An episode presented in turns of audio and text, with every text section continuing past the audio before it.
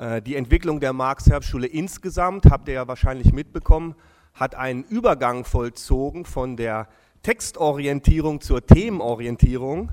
Also Textorientierung heißt, wir haben angefangen vor acht Jahren, uns tatsächlich mit den ersten drei Bänden des Kapitals ausschließlich zu beschäftigen und sind dann dazu übergegangen, einzelne Themen zu besprechen. Also wir haben den Fetischismus dran gehabt, das Geld, die ursprüngliche Akkumulation und zuletzt Klasse.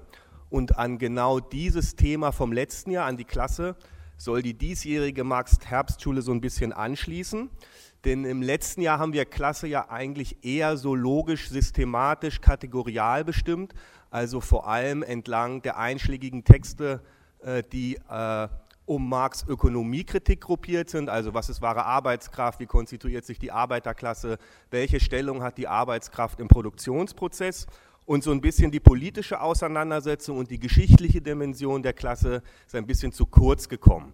Äh, das ist uns ähm, auf jeden Fall so ein bisschen zurückgemeldet worden von euch, also von denjenigen, die an den AGs teilgenommen haben. Das ist uns auch selber aber aufgefallen und deswegen haben wir kurzerhand beschlossen, einfach die diesjährige Marx-Herbstschule wieder stärker diesem politischen und geschichtlichen ähm, Thema zu widmen. Und ähm, das Thema Geschichte und Notwendigkeit ist gleichwohl relativ umfangreich und schwierig zu handhaben. Ähm, der Geschichtsbegriff bei Marx selbst hat eine recht wechselvolle Geschichte und der Geschichtsbegriff nach Marx hat eine noch wechselvollere Geschichte, also vor allem durch die Geschichte des Marxismus. Und die Idee der diesjährigen Herbstschule ist so ein bisschen vor allem diese wechselvolle Geschichte des Geschichtsbegriffs bei Marx selbst auszuweisen. Also dass Marx selber mit dem Begriff der Geschichte gerungen hat, dass es unterschiedliche Phasen bei Marx gibt, in denen er sich auf unterschiedliche Weise diesem Begriff gewidmet hat und dass auch noch der sozusagen reife Marx des Kapital einen recht ambivalenten Geschichtsbegriff äh, hat. Also dass er sich einerseits für die Offenheit der Geschichte interessiert, für die Gewordenheit des Kapitalismus, ähm, dass er die historischen Kämpfe betont und dass er andererseits aber auch eine gewisse Notwendigkeit, Naturwüchsigkeit und sogar Gesetzmäßigkeit, äh, zumindest in der ökonomischen Entwicklung, sieht. Ähm, dafür die geeigneten Texte zu finden, war relativ schwierig. Wir hatten eine längere Suchbewegung. Ähm, es gibt relativ einschlägige Texte, die sich tatsächlich zu historischen Ereignissen ähm, auf historische Ereignisse konzentrieren. Die sind aber recht umfangreich, unhandlich und sehr voraussetzungsvoll. Also zum Beispiel der 18. Brumaire, die Klassenkämpfe in Frankreich. Äh, wir hatten auch überlegt, das kommunistische Manifest dranzunehmen oder die sogenannte ursprüngliche Akkumulation, die hatten wir allerdings bereits vor zwei Jahren. Es gibt auch Passagen aus den drei Bänden des Kapitals, die sich mit bestimmten geschichtlichen Phasen beschäftigen, auch solchen, die einschlägig sind für die Entstehung des Kapitalismus, also zum Beispiel im dritten Band Historisches zum Kaufmannkapital. Es gibt verschiedene Briefwechsel, in denen sich Marx mit dem Geschichtsbegriff ähm, beschäftigt. Und wir haben dann nach langem Suchen, denke ich, eine relativ gute Lösung gefunden. Wir haben drei relativ prägnante und präzise Texte, äh, die sich sehr schön auf die einzelnen AG-Phasen aufteilen lassen. Sie sind alle drei recht prägnant und verständlich und sie bilden so eine Art Dreischritt ab zwischen dem jungen Marx, der eher noch an einem philosophischen Geschichtsbegriff äh, interessiert ist, dann dem Marx der Kritik der politischen Ökonomie und des Kapitals und schließlich den, äh, wenn man so will, etwas älteren, selbstkritischen Marx, der vielleicht seinen Geschichtsbegriff nochmal ein, so, so ein bisschen auch angesichts der damaligen historischen Ereignisse überdenkt. Ähm, diese drei Texte erlauben so ein bisschen drei Abschnitte in Marx Lebenswerk äh, zu unterscheiden. Ähm, sie sind auch ähm, eigentlich recht prominent geworden, sind jedenfalls relativ oft zitiert worden. Man weiß nicht, ob sie auch ebenso oft gelesen wurden. Und sie sind dann auch in späteren Debatten immer wieder herangezogen worden. Also bei Debatten, wo es um den historischen Materialismus ging, um den tendenziellen Fall der Profitrate, wo wir ja einen Ausschnitt zu besprechen, in den Debatten zu den Zusammenbruchstendenzen, zu den historischen Stufenfolgen im äh, Kapitalismus, zur Frage, ob es so etwas wie einen nicht kapitalistischen Weg zum Kommunismus geben kann, zum Beispiel in Russland. Das werden dann diese Briefwechsel mit Sasulic sein. Und ähm, die genauere Präsentation dieser drei Texte werden gleich äh, wir drei hier auf dem Podium, Renate Mohl, Nadja Rakowitz und Christian Frings vornehmen. Ich will nur noch ganz kurz zum Abschluss ähm, auf das Rahmenprogramm eingehen, denn wir versuchen ja immer, die Marx-Herbst-Schule thematisch mit ihrem Rahmenprogramm abzustimmen. Das gelingt nicht immer so ganz bruchlos, ist aber im letzten Jahr relativ gut gelungen und ich glaube auch in diesem Jahr. Also es wird gleich zu den Texten, die wir lesen werden, eine kleine Einführung geben. Die wird auch so ein bisschen auf den historischen Hintergrund des jeweiligen Textes eingehen, so ein bisschen auf die Wirkungsgeschichte. Äh, anschließend haben wir dann die übliche Prozedur Einteilung in die AGs, äh, gefolgt von einer kleinen Pause, wo es draußen ein Catering gibt. Und ähm, wir haben vor, die Pause so etwa 30 Minuten dauern zu lassen, je nachdem, wie lange das dann hier vorne dauert. Äh, gehen wir dann so nach 30 Minuten in die AG-Phase. Ich sage das deshalb, weil äh, wir es geschafft haben, zwischen der Ankündigung auf der Webseite und den ausliegenden Programmen äh, eine halbe Stunde Unterschied reinzubringen, zumindest was jetzt diesen Übergang hier angeht. morgen gibt es dann die üblichen AG-Phasen, da könnt ihr getrost die Anfangszeiten, egal ob von der Webseite oder vom Flyer, entnehmen. mittags haben wir das Catering und davor wieder so eine kleine Zwischenrunde, wo wir hier alle im Münzenberg-Saal zusammenkommen. Und gegen 17 Uhr, 17.30 Uhr wird dann Schluss sein, bis wir uns dann um 19 Uhr hier hoffentlich alle wiedersehen zum Gastvortrag von David McNally. Heute Morgen aus Kanada eingeflogen und schläft gerade äh, hier um die Ecke im Holiday Inn seinen Jetlag aus. Ich hoffe, er ist morgen äh, topfit. Er hat äh, relativ viele Bücher ähm, veröffentlicht, die genau in das Thema passen. Zuletzt 2013 veröffentlicht Vampires of Capitalism, ausgezeichnet mit dem Isaac Deutscher Preis. Der wird ausgelobt für das beste marxistische Buch, zumindest äh, englischsprachig marxistische Buch. Und am Sonntagmorgen gibt es dann, äh, wie üblich, eine Extra AG für Frühaufsteher und Streber und Streberinnen. Und im Anschluss dann eine Diskussion zwischen Ingo Stützler und Eva Bockenheimer zu einem einschlägigen Marx-Zitat, wo es um eben diese Frage Geschichte und geschichtliche Notwendigkeit geht. Gut, damit gebe ich ab an die Einführung, die Renate Mohl, Nadja Rakowitz und Christian Frings machen äh, werden. Renate Mohl zu meiner Rechten kommt aus Frankfurt, hat angefangen, sich mit Marx zu beschäftigen, als das äh, gerade groß en vogue war, nämlich in der Studentenbewegung um 1968. Äh, Nadja Rakowitz war lange Zeit in der Marx-Gesellschaft, mit der wir ja vor acht Jahren äh, die Marx-Herbstschule aus der Taufe gehoben haben, hat ein äh, sehr schönes Buch zur Kritik der einfachen Warenform geschrieben und kommt ebenfalls aus Frankfurt, ist von Anfang an bei der Marx-Herbstschule dabei. Und ganz links außen sitzt Christian Frings aus Köln und beschäftigt sich in Köln und Umgebung zurzeit schwerpunktmäßig oder schon seit längerem schwerpunktmäßig mit Kämpfen von Arbeiterinnen und Arbeitern in der Region. Ähm, ich glaube, Renate, du fängst an? Okay, nein.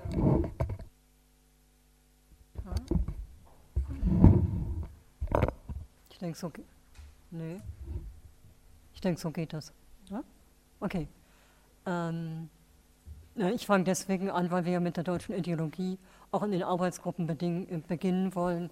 Das heißt, äh, wir bilden da so ein bisschen den, den Gang durch die Marxische Theorie jetzt auch hier ab äh, über einen Sachverhalt äh, und Marxisten, Marxianer, Marxologen und so weiter sind sich über ganz wenige Sachverhalte einig, aber über einen sicher, nämlich äh, über den Status der deutschen Ideologie.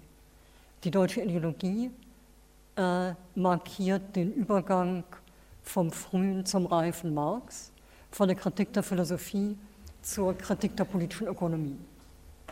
Allerdings, wie dieser Übergang jetzt zu bewerten ist, ob es sich um einen Bruch oder eine kontinuierliche Weiterentwicklung, äh, Weiterentwicklung handelt. Das ist natürlich dem Text nicht zu unternehmen, äh, zu entnehmen, sondern das ist jeweils die Zutat äh, der einzelnen Interpreten. Die, und jetzt muss ich äh, aufgrund der Editionsprobleme äh, etwas dazusetzen, die sogenannte deutsche Ideologie. Warum ich diese Einschränkung mache und nicht einfach von deutscher Ideologie äh, spreche, äh, das erkläre ich am Schluss. Also die sogenannte deutsche Ideologie weist noch eine weitere Besonderheit auf. Sie ist ein von Marx und Engels gemeinsam verfasster Text. Äh, das gilt sonst nur noch für die Heilige Familie, wo aber die beiden auch nur so zwölf, äh, zwölf Seiten zusammengeschrieben haben. Den Rest Marx mehr oder weniger alleine und natürlich dann für das kommunistische Manifest. Äh, wie haben Marx und Engels diese deutsche Ideologie selbst eingeschätzt, beziehungsweise die Manuskripte, die unter dem Namen deutsche Ideologie versammelt sind? Äh, der Marx sagt, das sei, und zwar 59, 1859, sie hatten das zur Selbstverständigung äh, gebraucht und es sei egal, ob es nun publiziert ist oder nicht.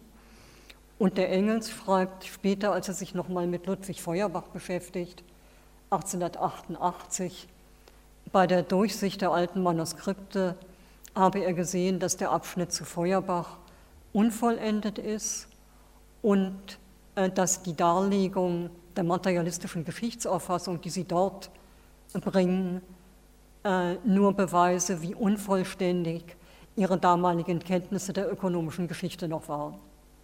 Das also die Einschätzung von Engels etwa 45 äh, Jahre später. Mm, um zu erklären, äh, wie die deutsche Ideologie bzw. das Feuerbach-Kapitel, aus dem wir etwas lesen wollen, entstanden ist und warum dieses Feuerbach-Kapitel zu Marx und Engels Lebzeiten äh, nie publiziert worden ist, muss ich ein kleines bisschen weiter ausholen, was aber, denke ich, auch gut materialistisch ist. Denn äh, es geht ja bei Marx immer darum, äh, das Denken der Menschen äh, auf die äh, materiellen Umstände zu beziehen. Und das sollte man mit dem Denken von Marx und Engels genauso machen. Europa in den 1840er Jahren das war eigentlich noch dein Produkt, und zwar äh, Kontinentaleuropa. Für England gilt das so nicht. Das war ein Produkt des Wiener Kongresses, der 1815 stattgefunden hat.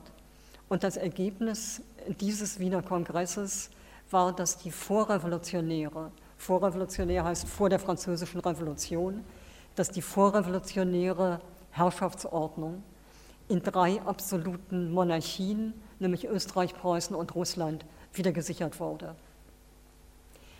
Aber den Geist der Revolution konnte man so nicht in die Flasche kriegen. Die ganze Zeit, also seit 1815, in allen äh, Ländern, die von dieser Ordnung betroffen waren, gab es Aufstände, die dann gewaltsam unterdrückt werden mussten. 1830, viele werden das natürlich auch wissen, geriet diese äh, repressive Kongressordnung erstmals in Gefahr. Die französische Juli-Revolution mündete darin, dass der Bourbonenkönig abgesetzt wurde und der sogenannte Bürgerkönig Louis Philippe installiert wurde. Die Franzosen hofften auf eine liberale Republik, aber die trat natürlich nicht ein, denn äh,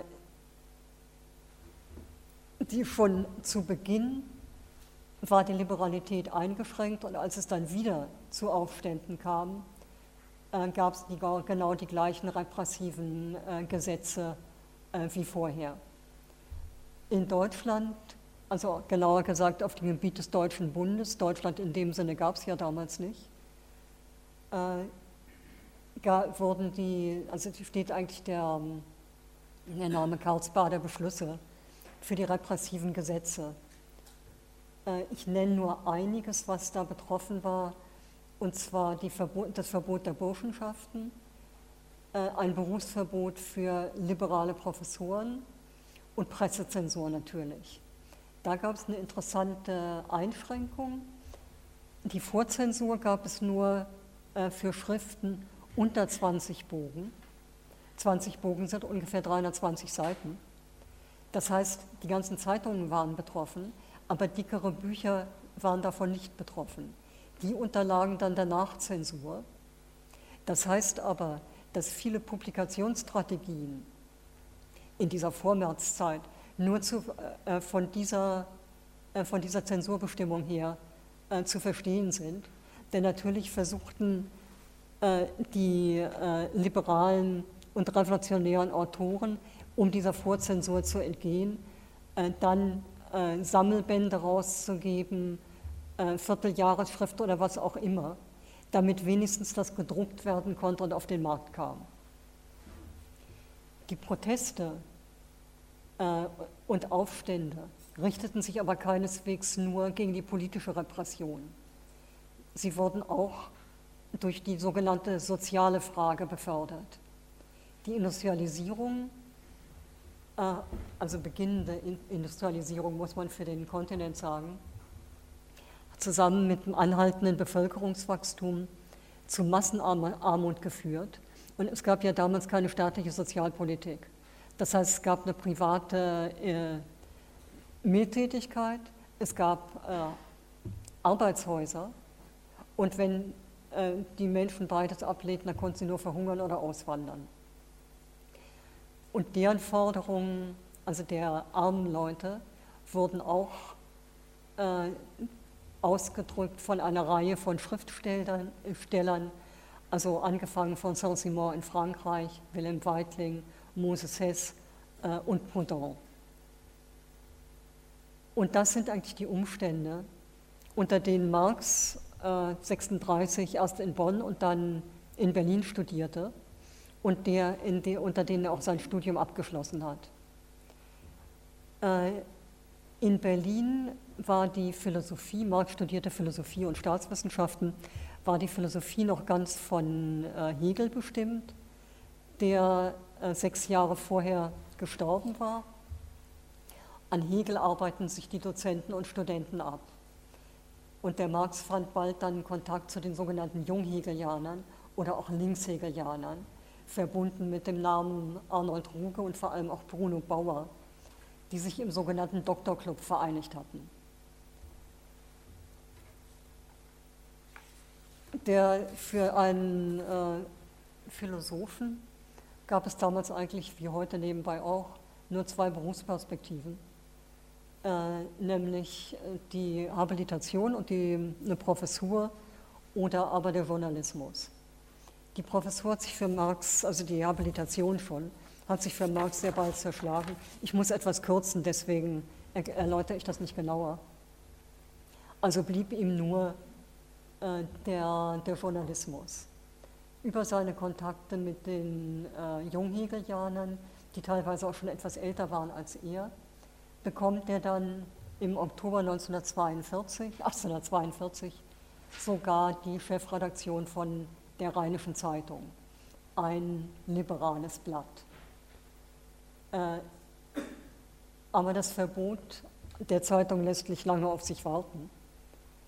Äh, der Marx ist mit äh, seinen Schilderungen sehr konkreter Zustände, nämlich der Lage der Moselbauern oder äh, einem Artikel gegen den Holzdiebstahl ins Visier der Behörden geraten. Die Zeitung gehörte äh, Kaufleuten und Industriellen, liberale Bürger, die dann aber doch zur Mäßigung rieten, weil sie natürlich ihre Zeitung behalten wollten. Aber Marx lässt sich auf diese Bedingungen nicht ein und sagt, also in Deutschland kann man nicht mehr arbeiten und leben und geht nach Paris. Äh, da bekommt er, er macht dann ein gemeinsames Projekt, nämlich die deutsch-französischen Jahrbücher mit äh, dem Arnold Ruge zusammen. Und da erscheinen 1800, äh, im Februar 1844 die ersten Lieferungen. In einem Band natürlich, um äh, nicht vorzensiert zu werden. Äh, die Reaktion des preußischen Ministeriums des Inneren darauf, der Inhalt ist sowohl der ganzen Tendenz dieser Zeitschriften nach, als in vielfachen Stellen verbrecherisch, insbesondere liegt darin der Tatbestand des versuchten Hochverrats und der Majestätsbeleidigung. Äh, klar ist, äh, die Zeitung kann nicht weitergemacht werden und äh, der gesamten Redaktion und einigen anderen Mitarbeitern wird die Verhaftung bei Grenzübertritt angedroht. Soweit äh, zu Marx äh, bis zum Jahre 1844. Der Lebensweg von Engels ist etwas anders verlaufen. Engels war Unternehmersohn aus Barmen und sein Vater will, dass er in seine äh, Fußstapfen tritt. Das bedeutet, äh, dass er eine kaufmännische industrielle Ausbildung machen muss. Er nutzt seinen Militärdienst 1841, um in Berlin, wo er den ableistet, äh, auch an der Universität zu studieren und kommt da auch in den Kontext vom äh, Doktorclub. Marx ist allerdings da schon ein Jahr vorher nach Bonn gegangen. Äh, der Engels geht dann nach diesem ja, privaten Studium der Philosophie, wird er vom Vater nach Manchester geschickt. Da gibt es eine Zweigstelle der, der väterlichen Spinnerei. Und da lernt der Engels die ersten revolutionären, deutschen revolutionären Handwerker kennen. Er lernt den Bund der Gerechten kennen und äh, ein ähm, von Wilhelm Weitling äh, formulierten utopischen Arbeiterkommunismus. Äh, Im Spätsommer 1844 treffen sich Marx und Engels zum ersten Mal in Paris. Es gab jetzt gewisse Überschneidungen in deren Bildungsrang, also beide kommen von den Junghegelianern her. Und Marx hatte sich inzwischen äh, auch äh, mit Nationalökonomie äh, befasst und mit den ersten äh, sozialistischen Schriften. Äh, die hatten beide in diesen ähm, deutsch-französischen Jahrbüchern publiziert. Äh, nämlich der ähm, Engels die Umrisse zu einer Kritik der Nationalökonomie und Marx die äh, zur Judenfrage und die Einleitung in die, Rechts, in die Kritik der hegelischen Rechtsphilosophie. Äh, über diese Schriften haben sich überhaupt etwas näher kennengelernt und ein Interesse daran entwickelt, miteinander zu diskutieren. Engels bleibt zehn Tage in Paris und in der Zeit machen sie dieses Projekt mit der Heiligen Familie das ist schon eine Kritik an den Junghegelianern, quasi eine Abrechnung mit denen, mit denen sie vorher befreundet waren, aber wo jetzt äh, die Wege auseinandergehen. Engels geht dann zurück äh, zum, nach Baum, wieder äh, zu seinem Vater in die, äh, in die Fabrik, äh, während Marx äh, schon ach, nee, wann ist er ausgewiesen? 1845, ja. Oder 44, um 45 um die Jahreswende, wird er aus Paris ausgewiesen. Wieder, weil er an einer Zeitschrift mitgearbeitet hatte und äh, diesmal hat wieder die preußische Regierung äh, den, ähm, die französische Regierung veranlasst, Marx rauszuwerfen. Marx geht nach, nach Brüssel. Äh, die heilige Familie ist 1845 erschienen.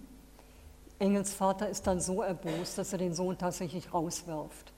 Und Engels kommt also ebenfalls nach Brüssel. Eigentlich sind Marx und Engels mit ganz anderen Projekten beschäftigt, nämlich der Marx inzwischen mit einer Kritik der Nationalökonomie und äh, der Engels mit der, äh, einer Erweiterung seiner schon äh, Lage der, äh, publizierten Lage der arbeitenden Klasse in England. Äh, jetzt treffen sie sich da und da sind gerade zwei kritische Schriften von zwei Junghegelianern erschienen, nämlich von Bruno Bauer und Max Stirner. Marx und Engels setzen sich zusammen und sagen, also stelle ich mir so bildlich vor, das können wir so nicht stehen lassen, die halten uns hier für Feuerbachjaner äh, das müssen wir richtig stellen. Und so beginnen sie zu diskutieren und zu schreiben und zu diskutieren und zu schreiben. Es stoßt äh, zwischendurch Moses Hess zu ihnen. Es entstehen eine ganze Menge äh, an Manuskripten. Das Ergebnis dieser ganzen Arbeit ist ein fertiger Manuskriptbestand, der dann 1846 in ähm, Deutschland auch rumgereicht wird und publiziert werden soll. Äh, und ein unfertiger Manuskriptbestand. Das dreht sich alles um Feuerbach. Äh, das haben Marx und Engels nie fertig gemacht. Der Marx hat etwa bis 1847 noch daran gearbeitet, aber äh, schließlich haben sich alle Publikationsmöglichkeiten zerschlagen. Und da die Schriften, auf die sich Marx und Engels beziehen, äh, von Bauer und von Stirner insbesondere, inzwischen auch an Bedeutung verloren haben, hatte für die, sie dieser ganze Manuskriptbestand, also was sie da geschrieben haben, auch an Bedeutung verloren. Und deshalb bleibt es liegen. Das heißt aber, dass dieses Manuskriptkonvolut, was äh, Feuerbach-Kapitel genannt wird, äh, das ist nie fertig geworden und hat auch die Marxische Studierschulstube nie verlassen, ehe es dann im Parteiarchiv der SPD irgendwann landete. Äh, was ist mit diesen Feuerbach-Manuskripten nach dem Tod von Marx und Engels äh, geschehen.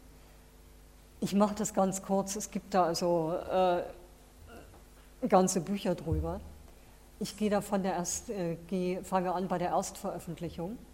Das wurde 1924 in russischer, 1926 in deutscher Sprache von äh, David Rasjanov, dem Leiter des Marx-Engels-Instituts in Moskau, veröffentlicht.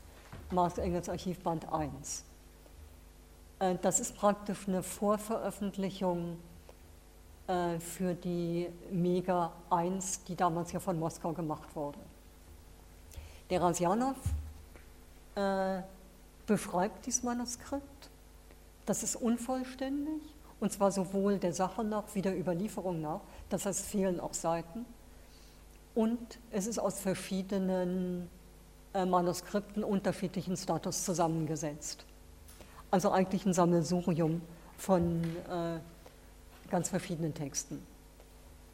Äh, der Rasjanov beschreibt das sehr genau und dann erscheint die, äh, dieses Feuerbach-Kapitel in der Mega 1. Äh, vorher ist aber Rasjanov von Stalins Schergen verhaftet worden und die Bearbeiter nach Rasjanov haben aus diesem Feuerbach-Kapitel äh, also die Manuskripte so zusammengesetzt, dass der Eindruck eines geschlossenen Ganzen entstanden ist. Und so kennen wir das auch alle. Sie haben äh, sicher mal den, äh, die MEW 3 in der Hand gehabt. Da sieht es so aus, als ob es sich um einen äh, ganz geschlossenen, in einem Zug runtergeschriebenen Text handelt. Wir müssen aber berücksichtigen. Auf so haben ganze Generationen von Marxisten das Feuerbach-Kapitel auch rezipiert. Äh, 71 erschien dann in Westdeutschland eine Ausgabe der Marxischen Hauptschriften und darin ist eine Neuedition des Feuerbach-Kapitels. Es waren in Amsterdam, wo der Marx-Engels-Nachlass liegt, neue Manuskriptseiten aufgetaucht die der Rasjanov noch gar nicht hatte. Und äh, die Leute da, also die Herausgeber stellen natürlich auch fest, dass dieses Kapitel äh, in der MEW also so unzureichend äh, publiziert ist, machen also eine neue äh, Ausgabe. In der DDR kommt es im Zuge der Wiederaufnahme der Mega, des Mega-Editionsprojekts auch zu einem Editionsvorschlag der die neu aufgefundenen Manuskriptseiten einbezieht und in erklärter Anknüpfung an Rasjanows Arbeit den Fragmentcharakter dieses Textes wieder sichtbar werden lässt. Das ist veröffentlicht im Mega-Probeband, der äh, die Editionsgrundsätze der historischen kritisch, historisch-kritischen Ausgabe einer kleinen internationalen wissenschaftlichen Öffentlichkeit vorstellen sollte und deshalb ist dieser Band auch nie in den Handel gelangt. Ist aber in der äh, wissenschaftlichen Öffentlichkeit damals, also unter Editoren, äh, auch diskutiert worden. Es gab eine Menge, nicht eine Menge, drei, vier weitere Veröffentlichungsansätze äh, bis zu der Ausgabe im Marx Engels Jahrbuch 2003. Äh, mit der wir hier auch arbeiten wollen.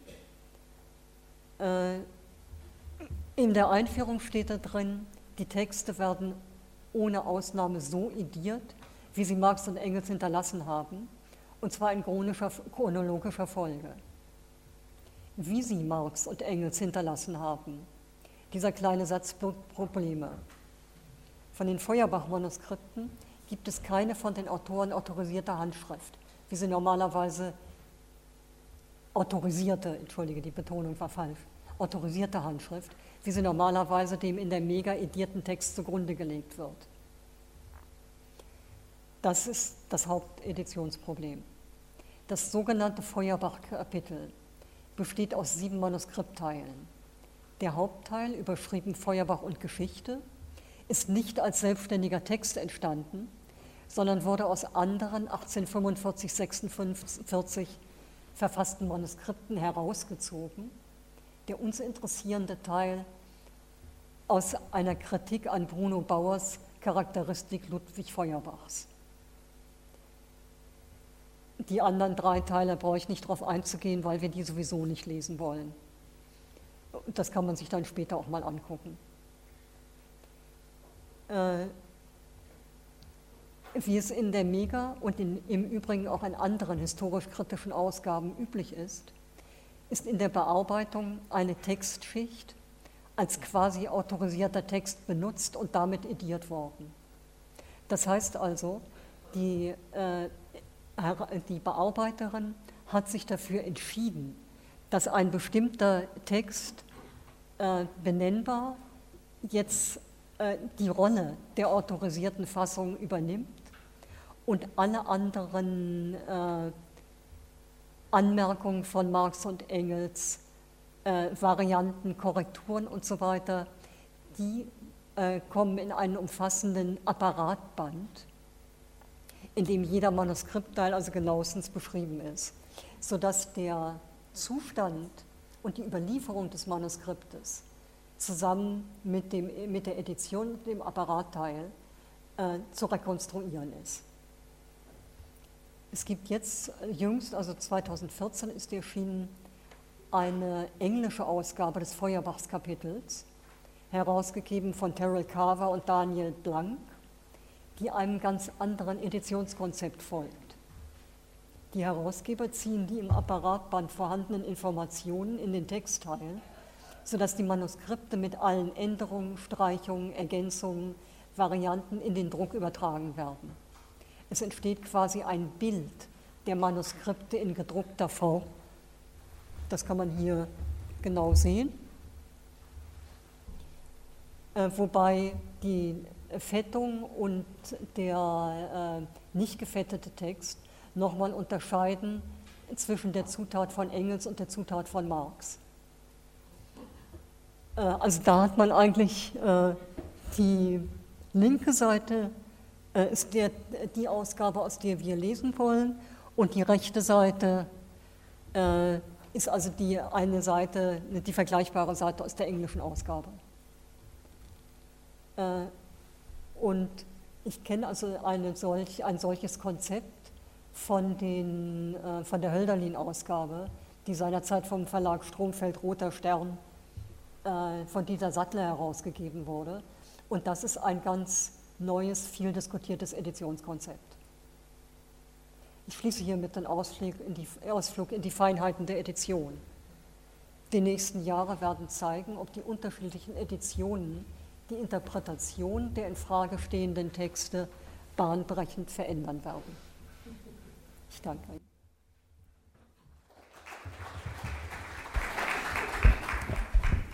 Ja, ähm, ich habe die Aufgabe, äh, jetzt über das Kapital zu reden, also einen Terrainwechsel vorzunehmen, auch einen, Wechsel in der Zeit, in der das entstanden ist, vorzunehmen, äh, auch in, der, in dem Status des Textes, weil das Kapital, wie ihr ja wisst, explizit geschrieben wurde, um veröffentlicht zu werden. Ähm, der Band 3, mit dem wir uns beschäftigen, äh, werden, ist aber nicht mehr zu Marxens Leb Lebzeiten veröffentlicht worden. Das Kapital selbst ist ja äh, im Unterschied zu der deutschen Ideologie ähm, ein systematisch konzipierte Kritik der politischen Ökonomie, der Kapitalist, um mit dem Zweck, die kapitalistische Produktionsweise einerseits zu begreifen, andererseits zu kritisieren in der Perspektive auf Aufhebung und Revolutionierung derselben, also in einer anderen Perspektive als Ricardo oder Smith äh, Ökonomie betreiben. Ähm, Marx schreibt 1866 an Engels, äh, zum Stand des Kapitals. Engels hat ihn immer gedrängelt, mach mal hin, ja, schreibt das Ding jetzt endlich fertig. Und dann schreibt er, es läge jetzt ein riesiger Entwurf vor, äh, der aber für andere nicht herausgebbar sei, selbst nicht für dich. Äh, 1867 ist dann Band 1 das Kapital erschienen. Äh, dem vorausgegangen war aber, dass Marx schon sozusagen alle drei Bände, die Manuskripte für alle drei Bände äh, schon geschrieben hatte. Äh, als Marx in den 80ern gestorben ist, hat äh, Engels dann äh, dran gesessen, Band 2 und Band 3 herausgeben zu müssen, also mit diesem riesigen Berg an Manuskripten, die keiner, an, herausgeben kann, trotzdem etwas anfangen zu müssen. Hat dann 1885 Band 2 rausgegeben und schreibt da noch in dem Vorwort, ähm, zur Drucklegung von Band 1, also 20 Jahre vorher, sei eigentlich Band 3 im Wesentlichen fertig gewesen. Als er sich dann dran macht, Band 3 äh, herauszugeben, muss er diese Einschätzung revidieren und schreibt dann im Vorwort von Band 3, er habe es mit einem ersten, zudem äußerst lückenhaften Entwurf zu tun gehabt und stellt dort fest, dass die Kapitel zwar alle schön und artistisch formvollendet angefangen haben, aber gegen Ende doch teilweise irgendwie so zerfasert sind und noch nicht richtig durchkomponiert waren. Wer vielleicht mal in äh, den fünften Abschnitt von, Kap also von Kapitalband 3 geguckt hat, wird äh, ahnen, ähm, was er da gemeint hat. Da ist ja selbst in dem jetzt veröffentlichten Buch ein Kapitel, das einfach heißt Konfusionen. Und wenn man dieses Kapitel liest, hat man den Eindruck, dass es zum Teil einfach Exzerpte zu Zeitungsartikeln sind und noch nicht ein wirklich äh, durchkomponierter Text, so wie wir das aus Band 1 kennen.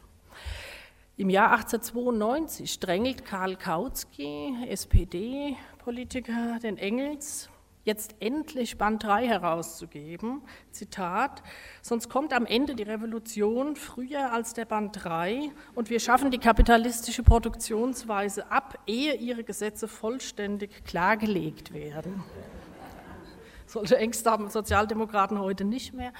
Ähm, aber man sieht, dass also diese, die Herausgabe dieses Bandes in einem politischen Zusammenhang stand. Äh, Engels äh, äh, hat sich also über diese Manuskripte hergemacht und hat dann also von einem Manuskript von dem Marx, das 1864, 65 entstanden ist, ich muss jetzt das schlechter machen, was der Rolf Hecker bei dieser Gelegenheit immer viel besser machen kann, wenn er die Editionsgeschichte erzählt, hat also dieses Manuskript zusammen mit einigen Briefstellen, mit Studien von dem Marx zu einem Buch herausgeben müssen, das dann eben 1894 erschien und das wir als heute MEW 25 Band 3 des Kapital kennen. Das war also 100 Jahre lang sozusagen die Grundlage für die Diskussion dessen, was im Band 3 äh, gemacht wurde.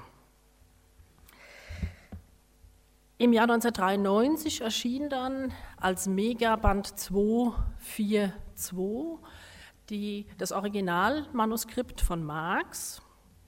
Und seitdem hat man also die Möglichkeit zu vergleichen, äh, was der Engels aus diesem Manuskript gemacht hat. Und seitdem gibt es eben auch, eine, also spätestens seitdem gibt es eine Diskussion über die Unterschiede auch zwischen Marx und Engels, was jetzt erstmal nicht den Respekt vor diese Herausgebertat äh, schmälern soll. Das war sicher eine Riesenarbeit, aber man kann da sehen, wenn man sich das nebeneinander legt und guckt, was der Engels gemacht hat, dass er zum Teil den Marx ein Stück weit historisiert, positiviert, ähm, dass er aus kategorialen Bestimmungen mehr so empirische macht, dass er äh, aus so Wenn-Dann-Zusammenhängen oder konditionalen Zusammenhängen von dem Marx ist-Aussagen macht ja, und sagt, es ist so und so, oder Marx sagt, wenn das, dann ist das. Es gibt also so verschiedene Passagen, wo, wo man also merkt, dass der Engels auch inhaltlich eingegriffen hat. Zum Beispiel macht er auch aus Unternehmungsgewinn im Kapital Unternehmergewinn, also in diesem was wir als MEW 25 kennen. Wir haben deshalb in der Textauswahl für diesen Reader äh, uns an die Mega gehalten. Und wenn man die Textpassagen vergleicht, das sind nur wenige Seiten, die wir jetzt aus dem Band 3 lesen, was eigentlich tollkühn ist, angesichts der Systematik des Denkens, die da auf über 2000 Seiten eigentlich angedacht ist. Ähm, wenn man das vergleicht, dann hat der Engelsdorf wenig eingegriffen, würde ich sagen, hat sprachliche Verbesserungen, klare, also Sachen geklärt, aber er hat zwei Sachen geändert, die ich hochinteressant finde. Er hat nämlich zweimal auf drei Seiten den Verweis von Marx herausgestrichen auf den steigenden Exploitationsgrad der Arbeitskraft. Also auf diesen drei Seiten taucht das zweimal auf. Ich denke, das ist dem Marx auch wichtig. Äh, das hat der Engels rausgestrichen. Wir können dann in den Workshops mutmaßen, wieso er das gemacht hat. Wieso haben wir den Text genommen? Ähm, auch wenn das eine Kritik der politischen Ökonomie ist, ähm, wenn hier Strukturen, Formen, Gesetzmäßigkeiten analysiert werden, dann macht Marx das nicht unhistorisch. Es gibt auch Lesarten, die das ganz unhistorisch lesen. Ich glaube, das kann man nicht vereinbaren mit dem Text sondern die Kategorien, die hier diskutiert werden, werden ja selbst als soziale Verhältnisse analysiert und damit auch als historisch gewordene, als historisch sich verändernde und, das wäre jetzt die Frage, auch als historisch vergehende, womöglich als notwendig vergehende. Äh, das müssen wir dann diskutieren. Was hieße dies? Äh, wäre die eine Frage und die andere, wie wurde das ebenfalls historisch rezipiert? Also die Frage wäre, steckt in dieser Kritik der politischen Ökonomie, die gleichzeitig auch die Gesetzmäßigkeiten des Kapitalismus oder der kapitalistischen Produktionsweise analysiert, steckt da auch ein Geschichtsdeterminismus drin im Sinne einer Notwendigkeit. Ich sage da gleich noch was dazu. Wir haben uns herausgesucht aus dem Band 3 die das Gesetz vom tendenziellen Fall der Profitrate, das Marx da an einer bestimmten Stelle diskutiert.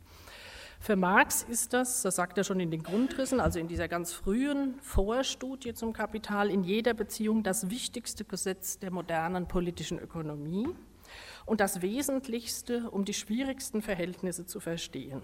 Es ist, sagt Marx, vom historischen Standpunkt aus das wichtigste Gesetz. Im Kapitalband 3 sagt er dann nochmal, dieses Gesetz bildet das Mysterium, um dessen Lösung sich die ganze politische Ökonomie seit Adam Smith dreht. Damit haben wir schon einen Hinweis darauf, dass dieses Gesetz nicht irgendwie eine marxische Erfindung ist oder etwas Neues, sondern dass Marx sich hier bezieht auf etwas, was er in der politischen Ökonomie vorfindet. Es ist gang und gäbe in der politischen Ökonomie. Ich würde auch sagen, auch Marx teilt das auch dass man sagt, die, die Profitrate sinkt. Die allgemeine Profitrate in the long run über einen längeren Zeitraum betrachtet sinkt. Also das heißt, er nimmt hier etwas auf aus der politischen Ökonomie, das macht er mit anderen Kategorien ja genauso. Ähm, und die Frage ist jetzt, wie geht er damit um? Wie kritisiert er das? Bei Adam Smith gibt es eine etwas dürftige Erklärungsfalls der Profitrate. Er sagte, sie fällt infolge des, der wachsenden Akkumulation und der sie begleitenden wachsenden Konkurrenz der Kapitalien. Ricardo geht darauf ein und sagt, die Konkurrenz gleicht die Profitrate eher aus, aber sie kann nicht die allgemeine Rate der, des Profits senken. Ricardo versucht es so zu erklären, dass die Profitrate sinkt wegen der Naturbeschaffenheit der Böden also ein Argument aus der Differentialrente, weil die Böden abnehmende Erträge hätten und schlechter seien insgesamt.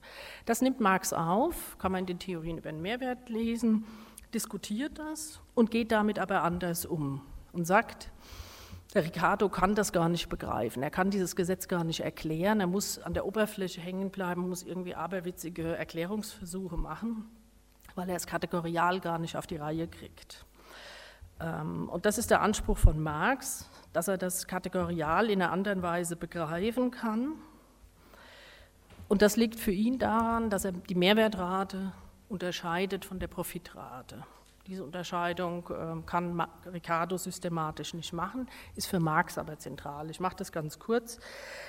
Marx sagt ja, die Mehrwert ist das Verhältnis, die Mehrwertrate ist das Verhältnis vom Mehrwert zu variablem Kapital, das wäre bezogen auf den, auf den Arbeitstag. Ähm, wenn die Mehrwertrate 100 Prozent wäre, würden die Arbeiter sozusagen die Hälfte des Arbeitstages für ihre Reproduktion arbeiten und die andere Hälfte unbezahlt und dieses Produkt wäre dann der Mehrwert verkürzt gesagt.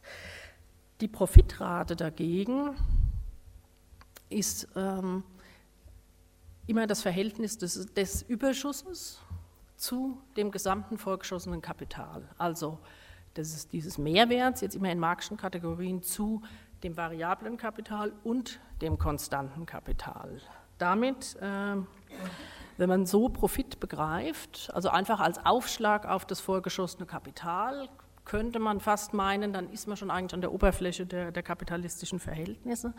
Marxens Argument ist, damit verschleiert man aber eigentlich die Ausbeutung, weil man dann konstantes und variables Kapital und damit also die, die spezifische Qualität der wahren Arbeitskraft und der Subjekte, die da dran hängen als Arbeiterklasse, sozusagen gleichsetzt mit dem konstanten Kapital. Also Marx ist es immer wichtig, nochmal über die Mehrwertrate, über die Exploitationsrate der Arbeitskraft zu reden und zu zeigen, dass das das spezifisch kapitalistische Verhältnis ist. Die Mehrwertrate ist natürlich immer größer als die Profitrate, weil ja der Zähler bei der Profitrate größer ist. Äh, der Nenner, Entschuldigung.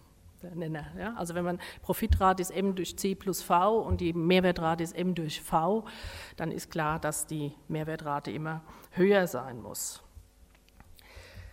Was passiert jetzt in der Rezeption? Man kann diese Formel für die Profitrate umformulieren.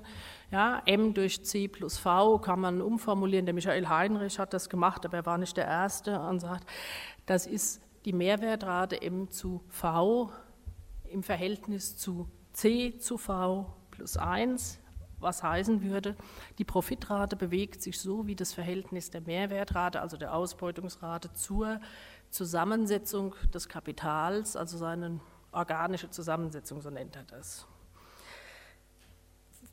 Wie dann so Mathematiker sind, kann man natürlich dann leicht nachweisen. Das kann sich aber auch anders verhalten. Diese Profitrate kann nicht nur sinken, die kann auch steigen, nämlich wenn Zähler und Nenner sich anders verhalten. Das hat Borkiewicz schon gemacht, Anfang des Jahrhunderts. Michael Heinrich macht das auch und kritisiert damit insgesamt das ganze Gesetz und sagt, das Gesetz gibt es so gar nicht. Ja? Weil man ja zeigen müsste, dass diese Verhältnisse in einer bestimmten Weise, in einer bestimmten quantitativen Weise zueinander äh, sich bewegen. Damit meint er, das Problem vom Tisch zu haben, meint auch, das hat alles auch mit Krisentheorie gar nichts zu tun und das ist einfach ähm, Fehler von Marx gewesen. Er kann nicht das beweisen, was sein Anspruch ist. Andere Theoretiker gehen damit anders um.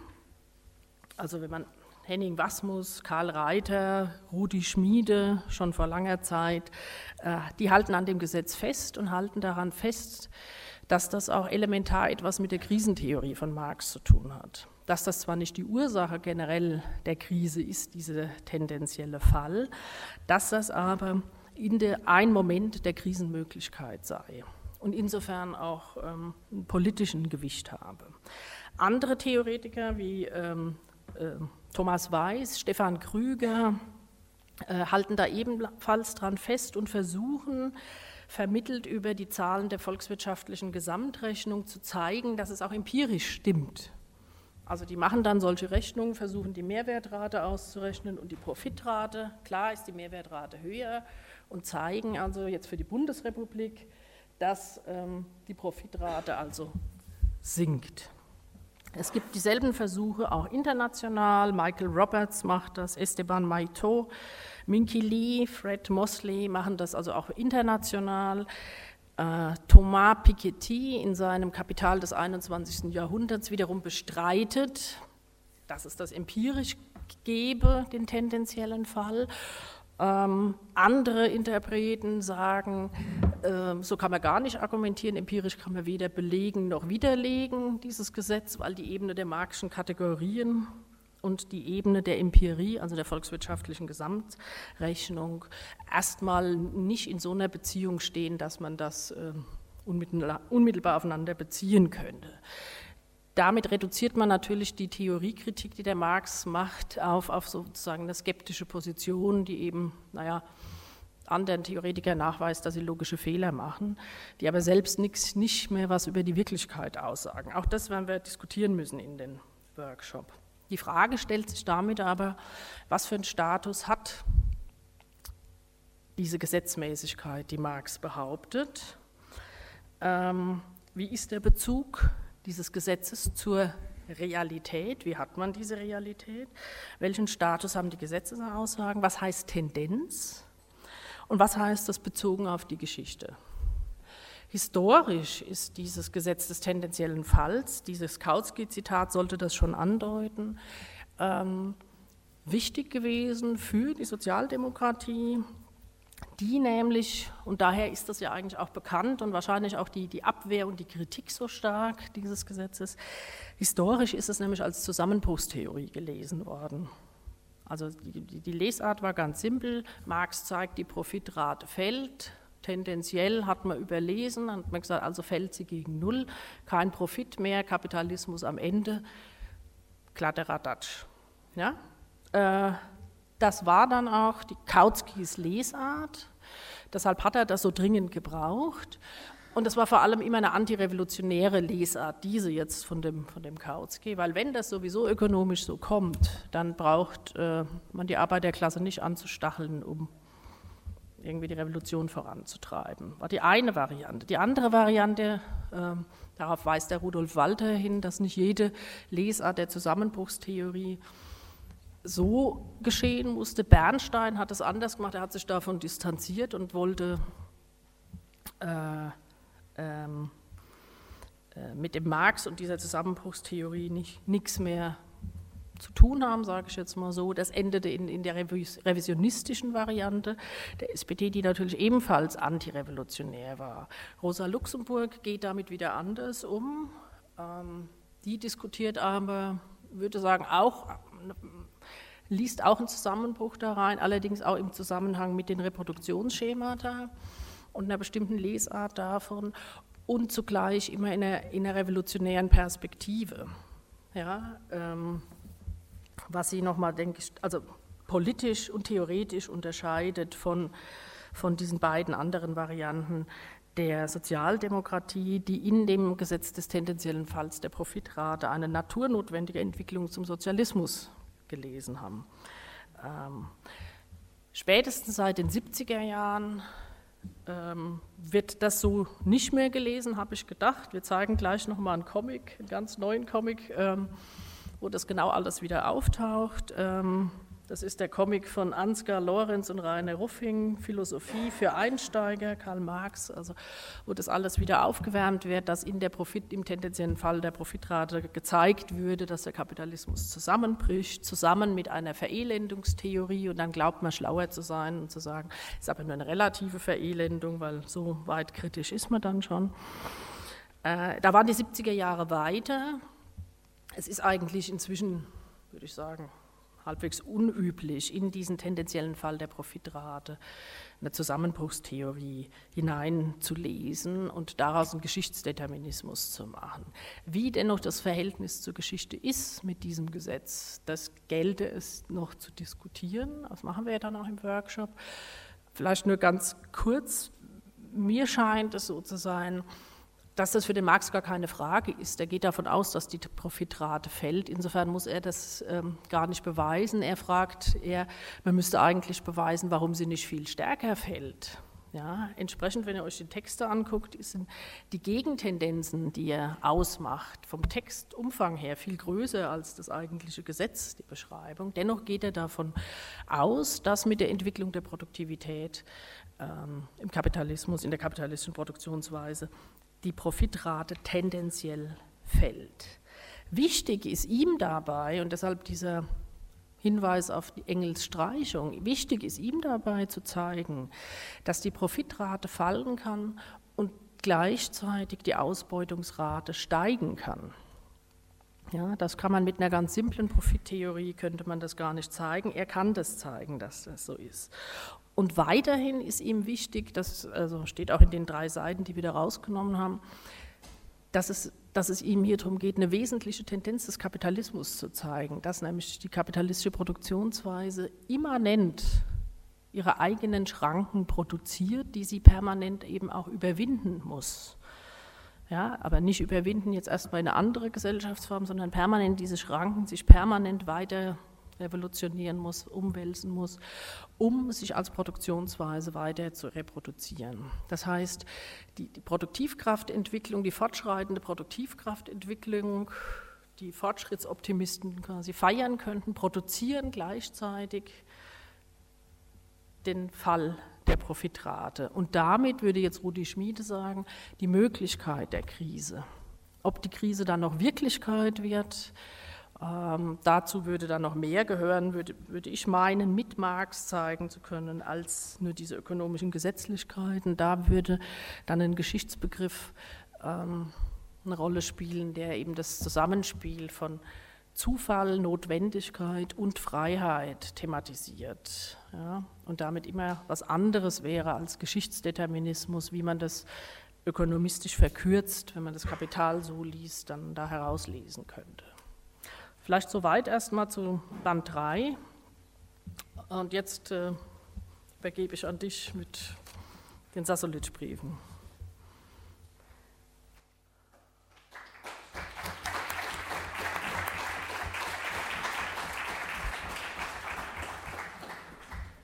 Ja, also wir haben uns als dritten Text äh, die mittlerweile relativ berühmten oder prominenten äh, Briefentwürfe von Marx an Vera Sasulic rausgesucht. Äh, der erste Block behandelt ja Texte, die in der Dogmatisierung des Marxismus äh, benutzt worden sind, um einen sogenannten historischen Materialismus abzuleiten. Wir wollen das natürlich hier ein bisschen gegen den Strich lesen und mal gucken, was da dran ist. Äh, der zweite Block behandelt eben, was Nadja gerade gesagt hat, so eine ökonomische Gesetzmäßigkeit, die auch sehr stark interpretiert worden ist im Sinne einer historischen Zwangsläufigkeit. Und jetzt haben wir eben diesen äh, dritten äh, Textblock, äh, wo es genau darum geht, um die Frage geht, ob oder inwieweit historische Zwangsläufigkeiten bestehen oder auch aufgehoben werden können. Ähm, das sind Textentwürfe, die lange Zeit äh, verschollen und vergessen waren, äh, mittlerweile, wie gesagt, sehr bekannt sind. Äh, das sind Entwürfe von Briefen, ähm, die Marx Ende Februar, Anfang März 1881, zwei Jahre vor seinem Tod, ähm, an eine Russin namens Vera Ivanovna Sasulic schreibt. Ähm, auch das fürchterlich schwierig zu entziffernde Dokumente auf Französisch im Originaltext, die haben Französisch korrespondiert, ähm, haufenweise Durchstreichungen, Umänderungen und so weiter, bis heute nicht ganz geklärt an vielen Stellen, wie sie angeordnet sind. Ähm, und ähm, Vera Sasulic hatte ihn gefragt in einem Brief, ob auch für Russland die Notwendigkeit bestände, in der Entwicklung dieses äh, Jammertal des Kapitalismus erst durchzumachen, äh, bevor das äh, Land zum Kommunismus kommen könne, oder ob es nicht eine Möglichkeit gäbe, an Momenten von Kollektivität, nämlich äh, von äh, Gemeinschaftsbesitz auf dem Land unter den Bauern anzuknüpfen und von da aus auf direktem Wege zum Kommunismus überzugehen. Ich meine, das ist heute angesichts der Debatte um Commons, um Allmende, ähm, eigentlich wieder eine sehr aktuelle Fragestellung. Ähm, und äh, ich will so ein bisschen die historischen Hintergründe, warum sich Marx auch so schwer im Grunde damit getan hat, erklären. Äh, er schreibt nämlich vier Entwürfe im Grunde und äh, bricht sie alle ab und sch schreibt im Grunde einen ganz kurzen Brief zurück, wo nur zwei Sachen drinstehen oder drei Sachen drinstehen. Ähm, und die Frage ist also einmal, ich werde noch darauf eingehen, wer denn äh, Vera Sasulic überhaupt war, warum diese Frage so, so brennend für sie war und Marx sich auch solche Mühe gegeben hat. Ähm, und zum Zweiten äh, wird so die Brisanz dieser Briefe erst richtig klar, wenn wir uns die früheren oder anfänglichen Positionen von Marx zu dieser These, dass es in Russland solche Landkommunen, also einen Gemeinschaftsbesitz Allmenden der Bauern gibt, wie, sie, wie, er sich am Anfang dazu verhalten hat und warum er am Anfang ähm, damit auch nicht viel anfangen konnte. Das Problem ist, Marx ist revolutionär, er ist ein 48er, das hat ihn geprägt, dass er an einer Revolution Mitte Mang dabei war, mitgewirkt hat in Köln durch die Herausgabe der Neuen Rheinischen Zeitung Und er hat immer Entwicklungen unter der Perspektive betrachtet, äh, steuert das in Richtung Revolution oder was verhindert das? Und da tauchte eben sehr früh auch schon Russland auf, aber eben als der große konterrevolutionäre Block. Renate hat es vorhin auch schon gesagt, äh, in den Befreiungskriegen hatte sich Preußen mit Russland vereinigt, Napoleon war geschlagen worden und Russland wurde dann sozusagen zum Bollwerk der Konterrevolution in Europa, was sich auch 1848 wieder bemerkbar machte. Und Marx und Engels haben sich Russland im Grunde, äh, man kann sagen, so bis Ende der 1850er Jahre eigentlich nur unter diesem geopolitischen, außenpolitischen Aspekt angeguckt. Äh, die Frage von Revolution und Konterrevolution war sofort auch eine geopolitische Frage. Ähm, der reaktionäre Osten gegen den revolutionären Westen. Das war immer so die Vorstellung, die Revolution kommt aus dem Westen, also aus Paris, aus Frankreich, äh, versucht sich auszubreiten und äh, wird daran gehindert. Ähm, das führt also zu einer Publizistik ähm, zu Russland, einer sehr intensiven Publizistik, die sich aber im Grunde nur auf diese geopolitische Konstellation konzentriert und die inneren Verhältnisse so gut, also bis 58, 59, so gut wie überhaupt nicht thematisiert.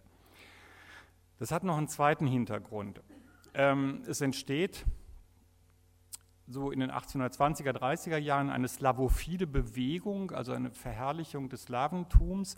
Das ist erstmal was äußerst Reaktionäres, ähm, aber es bekommt dann nach der gescheiterten Revolution von 1848 eine revolutionäre Wendung. Es gibt sozusagen einen ähm, eine, man könnte von einer, einer revolutionären Slavophilie sprechen, ähm, weil ähm, Leute wie am prominentesten ist Alexander Herzen, ähm, weil sie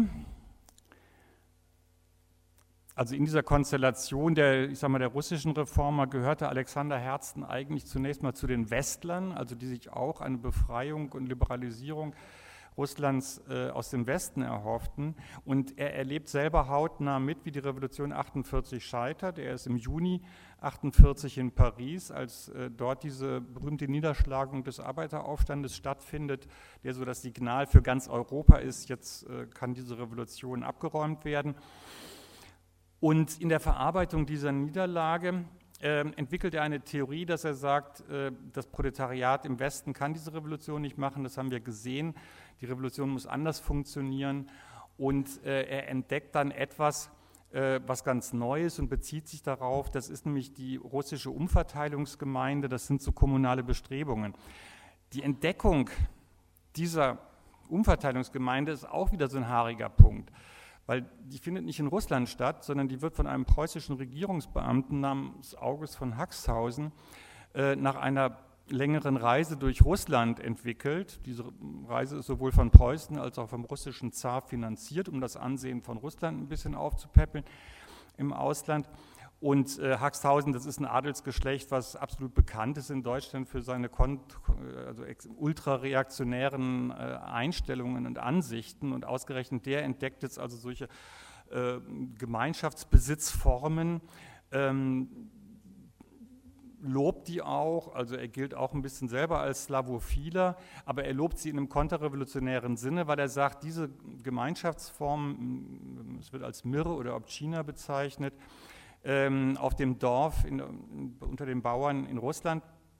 Das äh, hilft dabei, die Revolution zu verhindern. Es kommt zu keinen Proletarisierungsprozessen ähm, und das kann im Grunde die autoritären Verhältnisse stabilisieren. Er ist, er ist schon ein Kritiker der Leibeigenschaft, ähm, aber er ist auf jeden Fall für einen autoritären Staat ähm, und sieht da also eine, sieht in diesen, diesen äh, gemeinschaftlichen äh, Besitzverhältnissen auf dem Land geradezu eine Stabilisierung ähm, autoritärer Verhältnisse. Jetzt ist natürlich klar, also wenn, wenn das jetzt so aufgeladen wird, ähm, Herzen und andere nehmen das auf, diese Theorie von Haxthausen, ähm, und wenden das so ein bisschen nach links, könnte man sagen, und sprechen von einem fast angeborenen äh, Kommunismus der russischen Bauern. Ähm, also es gibt dann Traktate darüber, dass die russischen Bauern von Natur aus zum Kommunismus streben, viel stärker als die schon äh, viel zu entfremdeten Proletarier im Westen und so weiter. Das ist so diese Gegensätzlichkeit, in der sich das bewegt. Äh, und das provoziert natürlich die Kritik von Marx und Engels, weil sie schon in ihrer Theorie auch historisch versuchen zu entwickeln, dass eben das Proletariat die moderne Revolution macht. Ähm, und das führt dann eben auch dazu, dass sie erstmal sagen, also der, der Haxhausen hat sich da einen Bären aufbinden lassen, das ist überhaupt nicht glaubwürdig, was er macht. Äh, das äh, dörfliche Leben wird viel zu idyllisch dargestellt. Am 10. Februar 1870 schreibt Marx zum Beispiel an Engels, ich hatte nie sehr blühende Ansichten von diesem kommunistischen Eldorado. Auch das, auch das Familienleben des russischen Bauern mit der scheußlichen zu Tode Prügelei ihrer Weiber, Schnaps und Kepsweiber, also Zweitfrauen, gut geschildert. Er bezieht sich da auf ein anderes russisches Buch. Es kommt mir also gerade ganz gelegen, wenn du, Engels, mir jetzt die Fantasielügen des Bürger, Bürgerherzen schickst. Ja, also das, das schreibt er noch 1870, also elf Jahre bevor er jetzt diese Briefe an die Sassulis schreibt. Ähm, ihr seht, was da für eine, für eine Bewegung drin ist, ähm, was sich da verändert hat.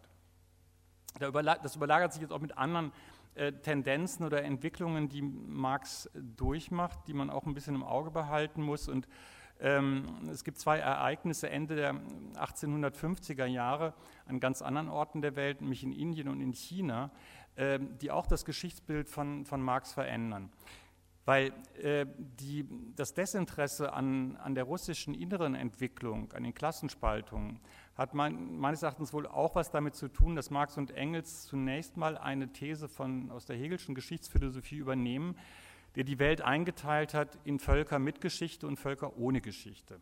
Ja, es gibt also Völker, die machen Geschichte, da passiert innen drin was und die bringen also die Welt voran. Und dann gibt es Völker, das ist bei Hegel zum Beispiel, also vor allem Afrika, aber auch Asien, Indien, ähm, die kreisen nur in sich selber, das reproduziert sich nur, die machen im Grunde, von denen geht keine Geschichte aus.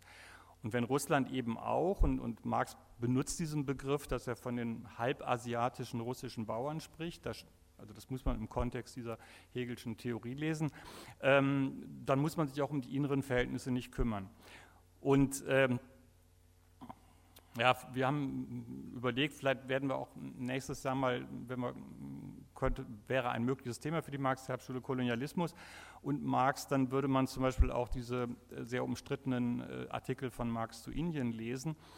Und ähm, aber es kommt ähm, Ende der 50er Jahre zu großen Kämpfen, Aufständen. Es gibt 1857 diesen äh, Sepoy-Aufstand in Indien und die bis heute wahrscheinlich größte Sozialrevolte der Welt ähm, ist die Taiping-Rebellion von 1851 bis 1864 in China mit 20 bis 30 Millionen Toten. Ähm, damals war das, heute ist sie nicht mehr so bekannt, aber damals war das schon ein großes Thema und Marx ist davon sehr beeindruckt und er sieht, da passiert was, da geschieht Geschichte. Ja. Ähm, und ab dem Zeitpunkt kann man auch ausmachen, dass er sich wieder intensiver oder überhaupt erstmal intensiv mit den Bauernrevolten, mit den Bauernrebellionen äh, in Russland beschäftigt, äh, die schon die ganze Zeit stattfinden. Und jetzt nochmal ein Briefzitat, was auch für die Interpretation dieser Briefentwürfe an Vera Sassulic ganz aufschlussreich ist, vom 11. Januar 1860. Ähm, am Vorabend des amerikanischen Bürgerkriegs, der von 1861 bis 65 dauert, wo es auch unter anderem um die Befreiung äh, ähm, oder Abschaffung der Sklaverei geht, obwohl das nicht der eigentliche Grund ist. Ähm, ist es gleichzeitig, müssen wir auch im Auge behalten, äh, ist es kurz nachdem eine große Enttäuschung für Marx äh, passiert ist, nämlich es kam 1857 bis 58 zur ersten Weltwirtschaftskrise, kann man so heute sagen. Und Marx und Engels hatten stark gehofft, dass es dann auch wieder zu einem revolutionären Aufschwung in Europa kommt. Der blieb aber aus. Ähm, und er schreibt also am Anfang 1860 an seinen Freund Engels, nach meiner Ansicht ist das Größte, was jetzt in der Welt vorgeht, einerseits die amerikanische Sklavenbewegung durch Browns Tod eröffnet, Anspielung auf John Brown, ein Weißer, der aus religiösen Gründen so eine Art äh, bewaffneten Kampf zur Abschaffung der Sklaverei begonnen hatte. Andererseits die Sklavenbewegung in Russland. Also er spricht hier von Aufständen der leibeigenen Bauern, äh, die damals ähm, kulminierten. und sagt dann, du wirst gesehen haben, dass der Adel in Russland sich direkt auf konstitutionelle Agitation geworfen und zwei oder drei Leute aus den Hauptfamilien bereits nach Sibirien gewandert sind.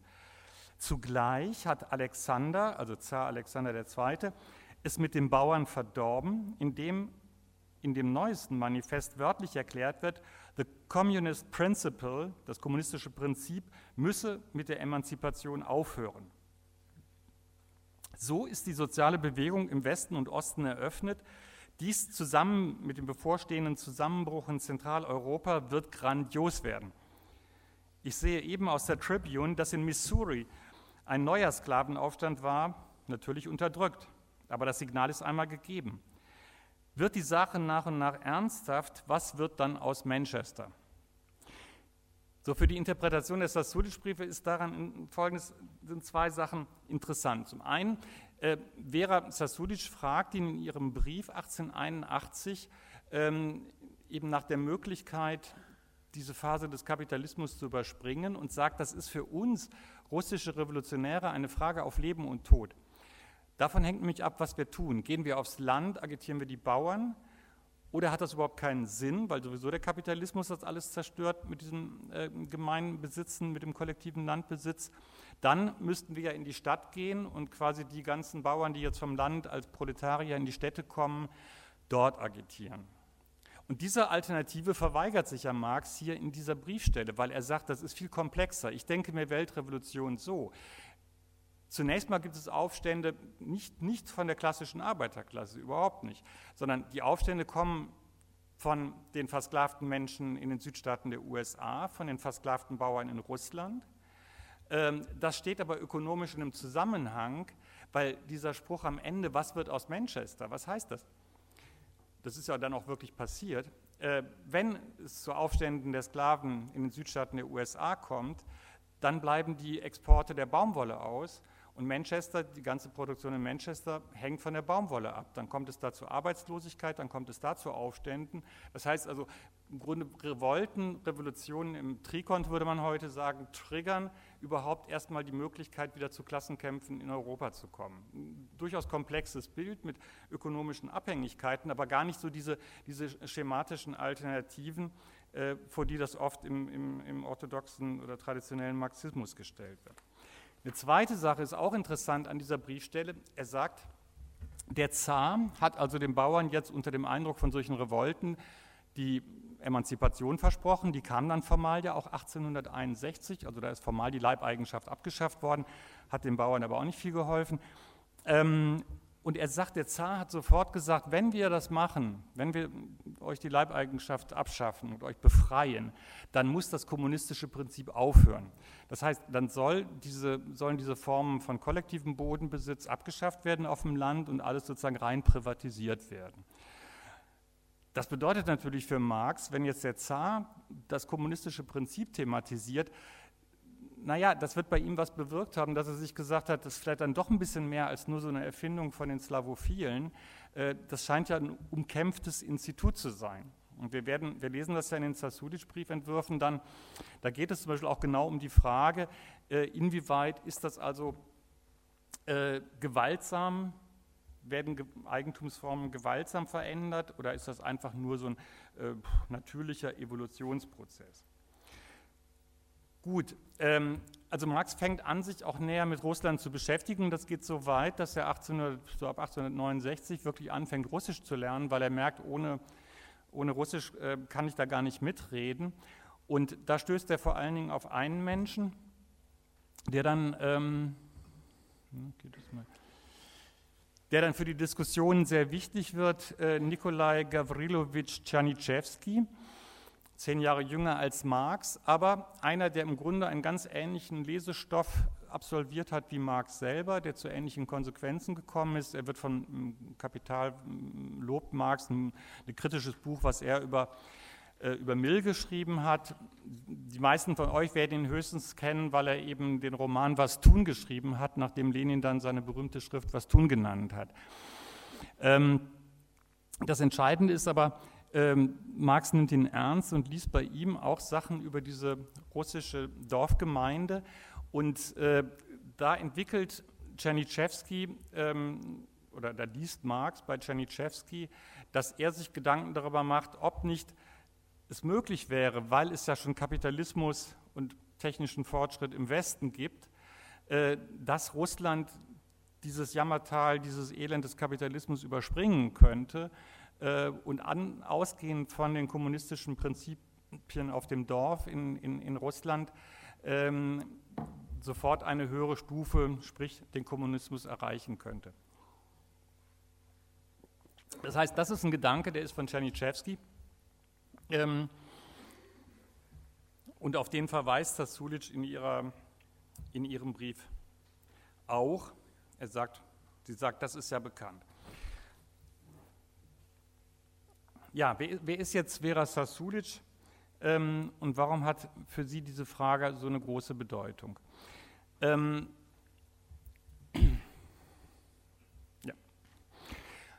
Vera Sasulic, 1859 geboren, wie die meisten von den jungen Revolutionärinnen und Revolutionären in Russland äh, aus einer Adelsfamilie ähm, gebildet, aber die stammt aus dem verarmten Adel ähm, und gerät im Rahmen auch von Studentenunruhen in den 1860er Jahren in Russland ähm, in die Zirkel, die man als Volkstümer Narodniki bezeichnet. Menschen, die sagen, wir gehen zum Volk, wir gehen aufs Land, wir agitieren die Leute und wir versuchen äh, auf diese Weise Veränderungen herbeizuführen.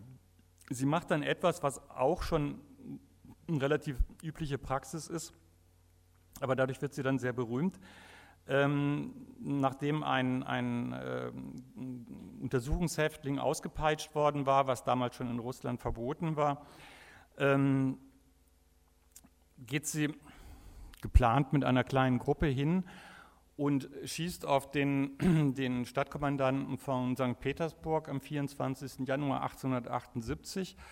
Äh, sie schießt zweimal auf ihn, aber er überlebt. Das Interessante ist aber, und das macht sie dann so weltberühmt, es gibt dann einen, einen Prozess, äh, der auch viel beachtet wird, äh, weil dieser Trepov wirklich, das wird auch kritisiert, was er gemacht hat, und sie wird freigesprochen. Von einem geschworenen Gericht wird sie freigesprochen. Äh, Leute wie Dostoevsky sind im Gerichtssaal und beobachten das. Oscar Wilde schreibt ein Theaterstück über sie.